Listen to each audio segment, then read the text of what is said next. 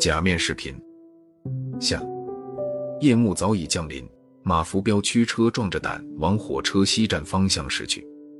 透过路灯，马福彪发现十字路口已站着一名身着白色裙子、秀发披肩的年轻女子。朱小姐果然如约而至。当近距离看清这女子的面容时，马福彪不由吓出了一身冷汗。这女子不是别人，竟然真是那位死于非命的朱燕。尽管已过去一年多了，可她的音容笑貌仍牢牢刻在他的脑海中。马福彪只觉得周身冰凉，赶紧调转方向，猛踩油门溜掉了。一连多日，马福彪都不敢看视频。他万没想到，那个已经死了一年多的朱燕会突然出现在视频中与他聊天，并约他相见。看来这世界上真有鬼魂，冤死的朱燕鬼魂来找他算账了。日子一天天过去。惊惧未定的马福彪每天夜里都做着噩梦。然而，朱燕的鬼魂并没有来找他。他想，这件事也许是自己多疑了。那个想见自己的女网友，也许只是长得像朱燕吧。自己错过了这么一次艳遇的机会，也挺可惜。抱着这样的想法，马福彪重新打开网络视频，并在朱小姐的 QQ 系统里留了言：“朱小姐，对不起，那天我的小车临时发生故障。”未能赴约见你，望原谅。接着，马福彪就等着朱小姐在视频中重新出现，却迟迟未见。正在这时，门外突然传来嘟嘟的脚步声，接着又响起了轻轻的叩门声。马福彪再也不敢去开门了。难道朱燕的鬼魂真的来找他了？正当他疑神疑鬼时，电脑视频里突然出现了一位黑衣长发、怒目圆瞪的年轻女子。定睛一看，正是一年前被他害死的朱燕。只见他突然发出一阵凄楚的冷笑：“马福彪，你还认得我吗？你，你是朱燕？你，你是人还是鬼？”此时的马福彪再也控制不住极度的恐惧感，他想逃出屋子，可视频里的女子大声喝住了他：“马福彪，今天你是插翅难逃。你刚才不是已经听到脚步声和叩门声了吗？”那就是我的鬼魂，不错，我就是一年前被你害死的主演。马福彪，你好狠毒呀！你在我喝的咖啡中放了大量的安眠药，又把我放在铁轨上，造成卧轨自杀的假象。你不仅害死了我，还害死了我腹中无辜的胎儿。我约你去殡仪馆和火车西站，就是想让你好好为我凭吊一次。我是一名冤死的女鬼呀！吓得魂飞胆魄的马福彪突然扑通一声朝着视频中的女鬼跪下，哀声央求：“朱小姐，你饶了我吧！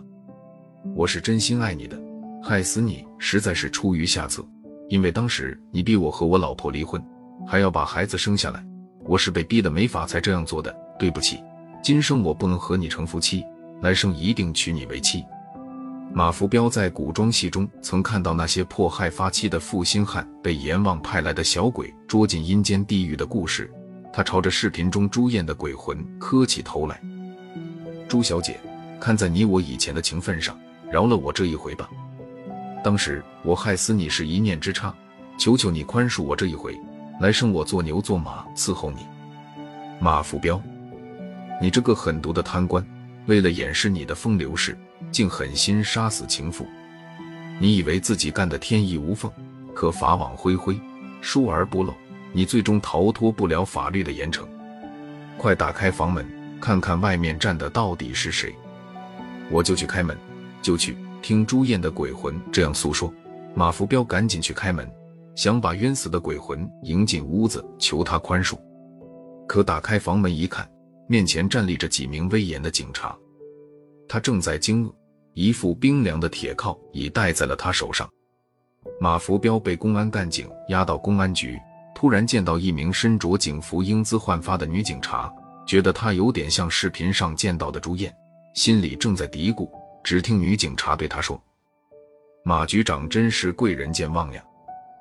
刚才咱们还在视频上见面呢，怎么一转眼就不认识了呢？”说着，随手打开了桌上的一台电脑。那里还保存着马福彪刚才见到鬼魂失魂落魄的模样及他不打自招的杀人供词。此时的马福彪如梦初醒，原来这一切都是公安机关设下的圈套。与马福彪视频聊天的女侦查员，一年前在西站铁路段发现了惨死于铁轨的孕妇。经验是发现该女子生前曾服用过大量安眠药，初步确定为他杀，却因为无人认尸，加上死者身上没有任何身份证件而成了悬案。然而，公安机关一直没有放弃追查此案。不久前，通过这个 QQ 号，终于查到该女子原来是城建局局长马福彪包养的情妇。案情浮出水面，马福彪有重大作案嫌疑。在查案过程中，公安机关了解到马福彪平时十分迷信鬼神，并喜欢视频聊天。为了引蛇出洞，于是特地派了这名容貌与死者朱艳有几分相像的女侦查员，通过化妆后装成朱艳的鬼魂，故意与马福彪视频聊天，终于让这个杀人恶魔原形毕露。等待马福彪的将是法律的严惩。